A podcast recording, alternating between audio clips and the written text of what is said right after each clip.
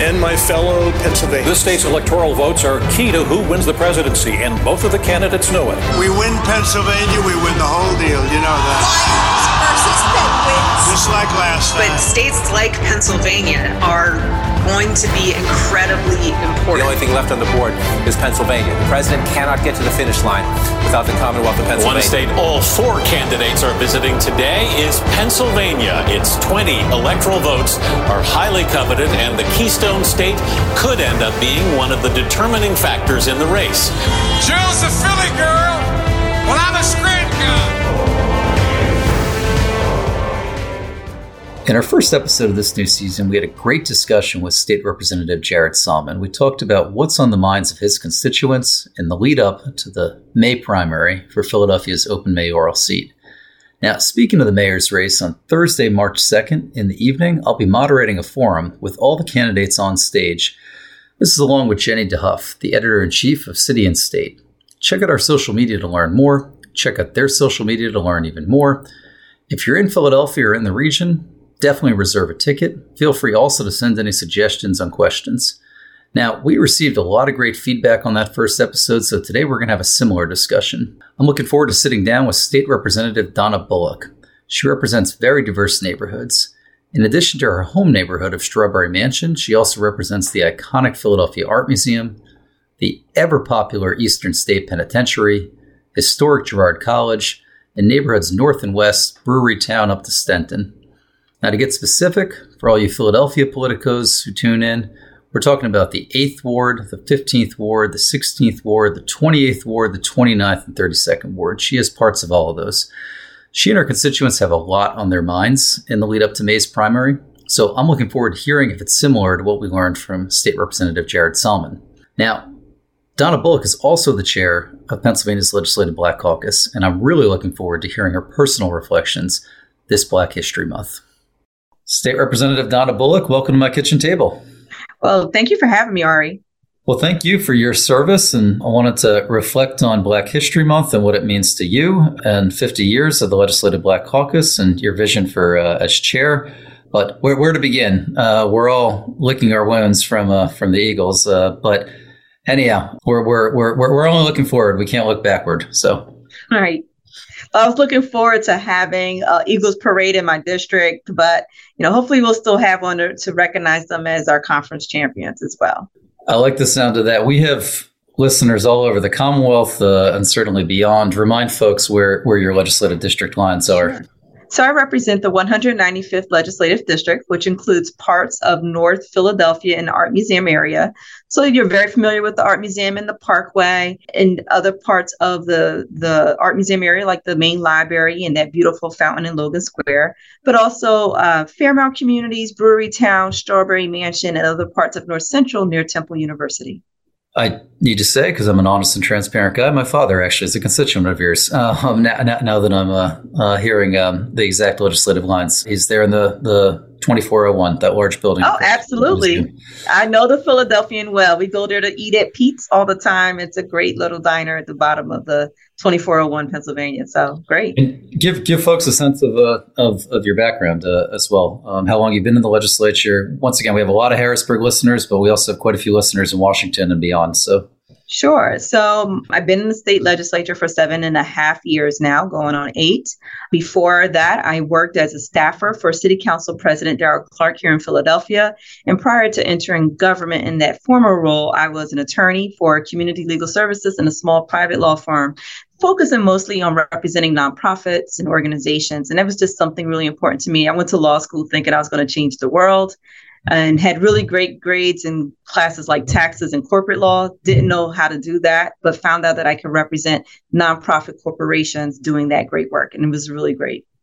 Well, across your districts, I was excited to sit down for so many reasons. I mean, there's there's a lot of diversity when you talk about those neighborhoods. It's zip codes that are all over uh, median household income and other metrics. So Maybe you could speak to uh, the nonprofit landscape, and then this will segue also into what we're hearing in advance of the, the mayoral primary. And then I want to close with uh, talk about Black History Month and your work with the uh, with the Legislative Caucus. Right. Yeah, I believe my district is a microcosm of the city of Philadelphia from, you know, those social, racial demographics and economic demographics that you mentioned.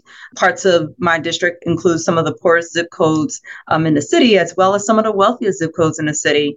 And so, but what I learned is that folks are looking for some of the same responses and answers from their elected officials and from the community organizations that serve them, whether it's, you know, finding housing that is affordable and comfortable no matter uh, what your income level may be. People want to be able to go home and feel safe in their homes and in their communities, safe communities, again, safe schools. Um, and schools that are educating our children and safe when i say safe for our schools it's both from a public safety perspective but also from an environmental health perspective these are all issues that I believe, regardless of those different socioeconomic backgrounds and demographics, people still share. They want to be able to go home and feel safe. They want to be able to raise their children um, and send them to a quality uh, school. They want to be able to work a job that they love that puts food on the table for them. And they want to be able to age gracefully and with dignity. And so having organizations and programs that support seniors and children and families and small businesses in my community is really important. And I think that's what's important to uh, the residents of Philadelphia and perhaps the entire Commonwealth. Okay, great, great points to unpackage there. Um, why don't we just take those one by one? And you just have such an amazing perspective because you're familiar with City Hall, and then you're also familiar with all the nooks and crannies of the state capitol. So, what I first heard was was housing, and when I think about that district and those neighborhoods in Philadelphia, there's all sorts of housing stock. We alluded to a very, very large condo building, but then there's also row homes. There's row homes that have been cut up into smaller apartments. Maybe maybe we can speak about housing, and then I think also. Uh, Philadelphia, like many cities across the country, is uh, experiencing a homeless uh, crisis. So there are so many different ways we can address housing. One, we need to make sure folks have those who can work and want to work have an income that can support their the household. And then when we're looking at individuals who may not be able to do that, how do we provide the diversity of housing inventory for diverse families and households? So, for example, in my district, we have an intergenerational affordable housing project for grandparents who are raising their grandchildren so that those grandparents can get the kind of services that you would expect in a senior housing development, but also have a childcare facility nearby and other resources that they would need for their children, their grandchildren that they are now raising. That's thinking outside of the box for those families that may not look like your traditional family, but also needs assistance in their housing. But we also need to look at smaller housing units, single occupancy units for homeless individuals or young people experiencing homelessness. So we work very closely with an organization called Monkey and the Elephant here in Philadelphia. It runs a cafe, a coffee shop that hires young people experiencing homelessness and then works with them on gaining the life skills, including you know how to find your first apartment if you've been living on the street since you were 17 or 18 years old and deal with opening a bank account, opening, starting school, going to community college. But those young people need a certain type of housing. Maybe they need a supportive housing setting. Maybe they're ready for independent living, but trying to find housing for those young people that's affordable and supportive for where they are in their lives. We need to work together with the legislature, with our local elected officials, and those nonprofit organizations throughout the city like Project Home, which is also in my district, like Monkey and the Elephant, that's in my district, and others that provide housing services to provide those unique needs to those communities.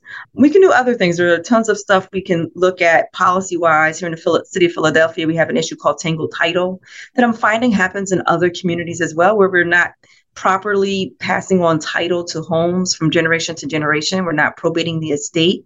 And so those homes have title that's not clear and it becomes challenging for generations of homeowners or people that live in that home to now access the programs that the state and the city does put in place like programs to help fix your roof if if you're elderly and your roof is is collapsing programs to uh, help you with real estate taxes like the uh, property tax rent rebate program or or senior tax freeze here in Philadelphia or other programs that may that we just passed the whole home repair program here in the Commonwealth. That that program will be hard for individual individuals who don't have clear title. It will be hard for them to access that. So I'm looking at ways to to address our property law here in the Commonwealth to ease that transfer of title for those families so they can then access programs intended to keep them in their home. That's excellent. Thank you for that perspective. The second point that I heard you say in the previous uh, discussion was safety, and that's certainly top of mind of the mayoral candidates, and I think all Philadelphia residents. Uh, so maybe, and it goes hand in hand with with all of these go hand in hand. So maybe you could speak also to what you're referring to there and what you're hearing from your constituents.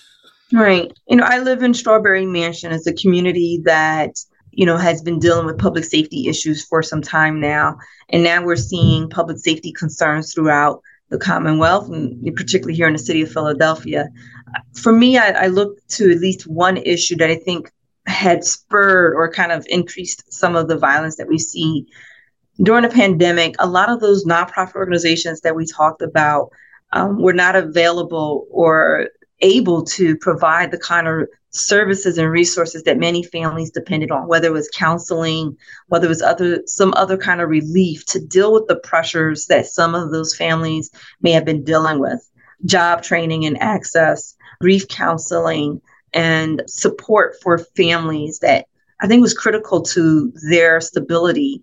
And as those resources, even youth programs were not available, as those resources were not available during the pandemic, I think families found themselves in crisis and young people found themselves in crisis. And with, where they were able to find those relief that relief elsewhere, they haven't, and turned unfortunately to to violence. And I think that's part of this certain situation that we haven't factored in. Yes, there are issues around policing, you know, maybe a deficiency when it comes to the number of police that we currently have and needing to recruit more police and train them, needing to address access to lost and stolen guns in our community, ghost guns, um, making sure those firearms don't get into the hands of folks who should not have them. Those are all other policy issues. But one of the things that I think we fail to talk about enough is that a lot of those resources that were there for our, for our families and communities were just, you know, really hurt financially and otherwise during the pandemic and haven't been able to get back into full swing into serving those communities that were in crisis and in need and continue to be so. I hope that we continue to find ways to invest in those communities, invest in the organizations that do violence prevention and other family support programs, puts young people to work, um, gives them give them opportunity to explore their passions, whether it's art or tech or coding, so that they can find more useful, meaningful ways to be productive in society and hopefully not turn to violence. Well, that, that definitely segues into the other point you raised uh, originally about jobs. We look at the city of Philadelphia and the region as a whole, and uh, on the one hand, there's there's a lot of dynamism. On the other hand, there's communities and there's neighborhoods such as some of those that you represent that it just seems like those jobs are just so aspirational and out of reach. So, when you're talking about the 17 year old you mentioned uh, who might be homeless, or the folks that you just mentioned, uh, the safety discussion how do we how do we get more job opportunities into uh, the communities? And once again a lens through harrisburg and a lens through city hall. Right. So there's a couple of things there right? Education. Definitely need to train and educate young people to be prepared for the jobs as they come. And some of that is happening. do think we need to retool some of the community education programs as well as our com- college level programs to make sure that they're specific to the the future of work but also make sure that our K through 12 programs are preparing young people for work right out of high school. The vocational and tech programs, that's a space that we need, we are failing our young people and we need to pick up. On the other side of this, we need to invest in young people and pro, uh, I believe in small businesses particularly. What I saw during the pandemic is a lot of young people looking at work and saying, well, what are the benefits of going to a job that may not have actual benefits, um, that may not provide the kind of life or family style that I want, and saying, well, I'm not going to go to the, the usual nine to five. I'm going to enter the gig economy. But as we look at that gig economy, we can say, well, those are entrepreneurs. Those are folks who are looking for a different way to work. And how do we support them as small businesses? Those are different ways that we can support folks that are coming in looking at the job market. We have to rethink what the job market looks like. It's not I don't think that it's what our universities are teaching for right now. And if we don't re- reorganize and rethink college education, um, there may not be much value for that for folks if we don't figure it out. What do we see, for example, is our own governor just passed an executive order um, saying that a college education isn't required for state jobs. And you know, looking at each job and determining what the skill sets are required for those different positions, that's where we're going to see employers go. And we need to just make sure that folks are getting the training and the skill sets to do that.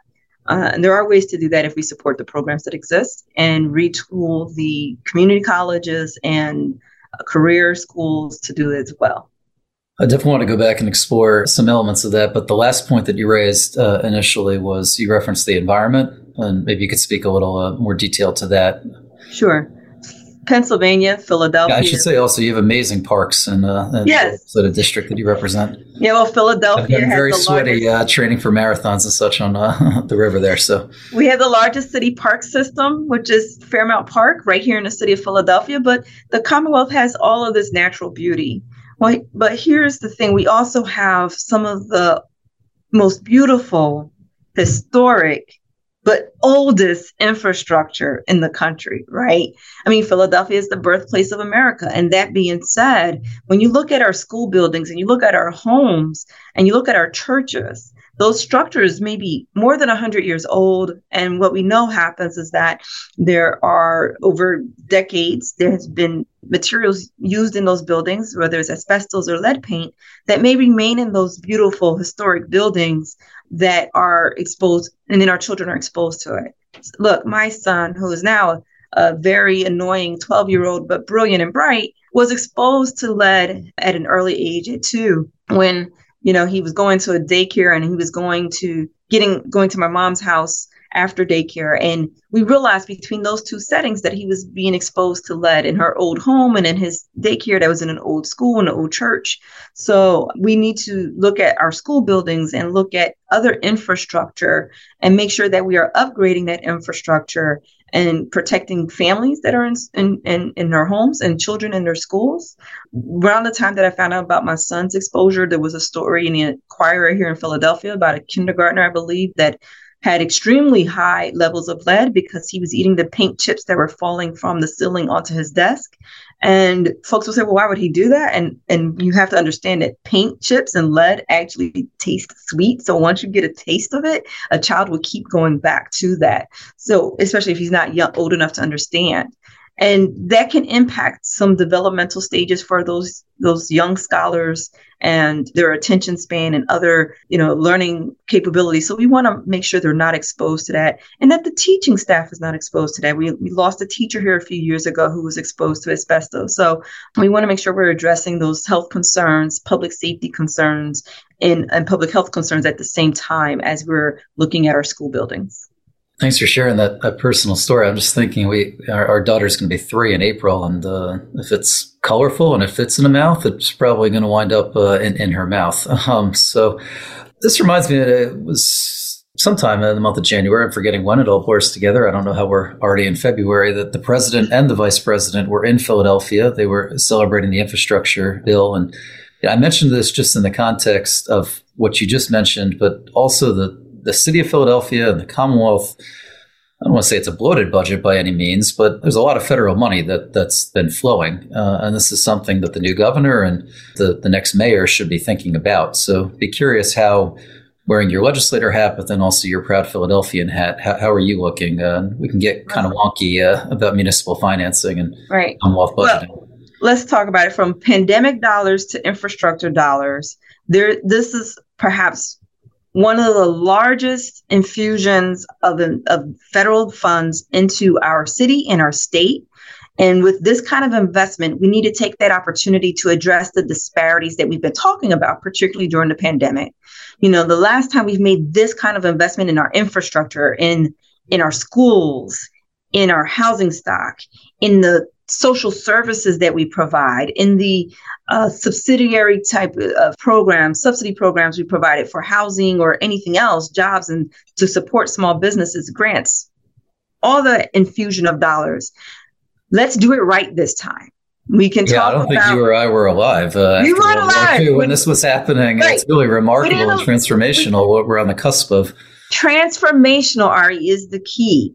Those dollars, when it was done, you know, after the world wars and all of that, was transformational. Transformational. It created our suburbs. It created the middle class here in, in the United States. And it can do the same here this time around and making sure everybody is included in this shared prosperity, I will say. That we create opportunities for all Pennsylvanians, but particularly those who have been left out and left behind, to be able to get that step up and move into the middle class. If we're going to have state contracts for building highways and and you know building sidewalks or putting up streetlights or whatever it may be, that we give equal opportunity and amp- ample access to communities that had not been able to be a part of those processes in the past so that those small businesses can grow so that they can support other families and those families can move from from low income to middle income so that they can put their children to college if that's what they choose and then we create another generation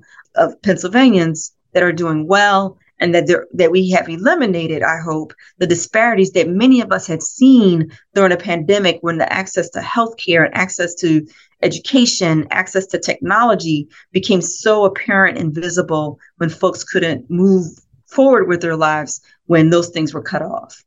Let me ask you, we don't have to mention candidates by name, but candidates, that they're hopefully out and about in the wards and the neighborhoods that you represent. Are they doing town halls? Are there forums about these issues that your, your residents, your neighbors can raise their voices? Yeah, there, I mean, there are tons of forums and panel discussions happening in the city of Philadelphia right now, different interest groups, different faith groups, and uh, many of the candidates are participating in those forums. And I encourage residents to listen in, whether they're virtual or in person, to hear from the, these candidates directly.